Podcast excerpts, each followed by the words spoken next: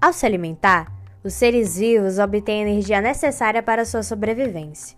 Por meio de várias reações químicas, as células utilizam essa energia para realizar as atividades que garantem o adequado funcionamento do organismo.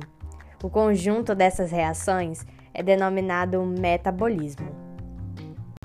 O processo metabólico pode ser classificado em catabolismo e anabolismo. No catabolismo ocorre a quebra de moléculas mais complexas e compostos mais simples, com liberação de energia. Exemplo disso é a respiração celular. No anabolismo, compostos mais complexos são sintetizados a partir de moléculas mais simples, como a fotossíntese realizada por plantas. Ah, mas o que é o metabolismo energético?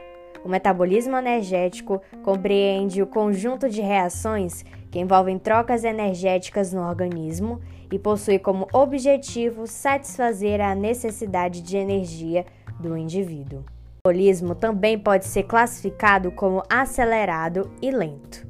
E fatores como massa muscular, idade e sexo interferem nessa classificação.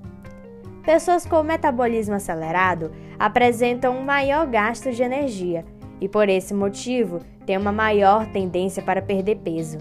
O contrário se passa com as pessoas com metabolismo lento, que, por necessitarem de menos energia, tendem a acumulá-la, o que, consequentemente, leva a um aumento de peso.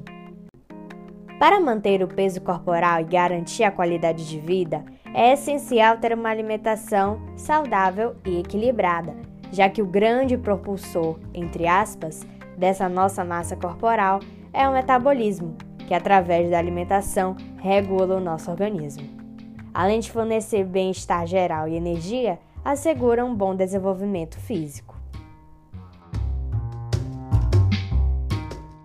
E por esse motivo, tem uma maior tendência para perder peso. O contrário. Oi, nhau, o que, que foi?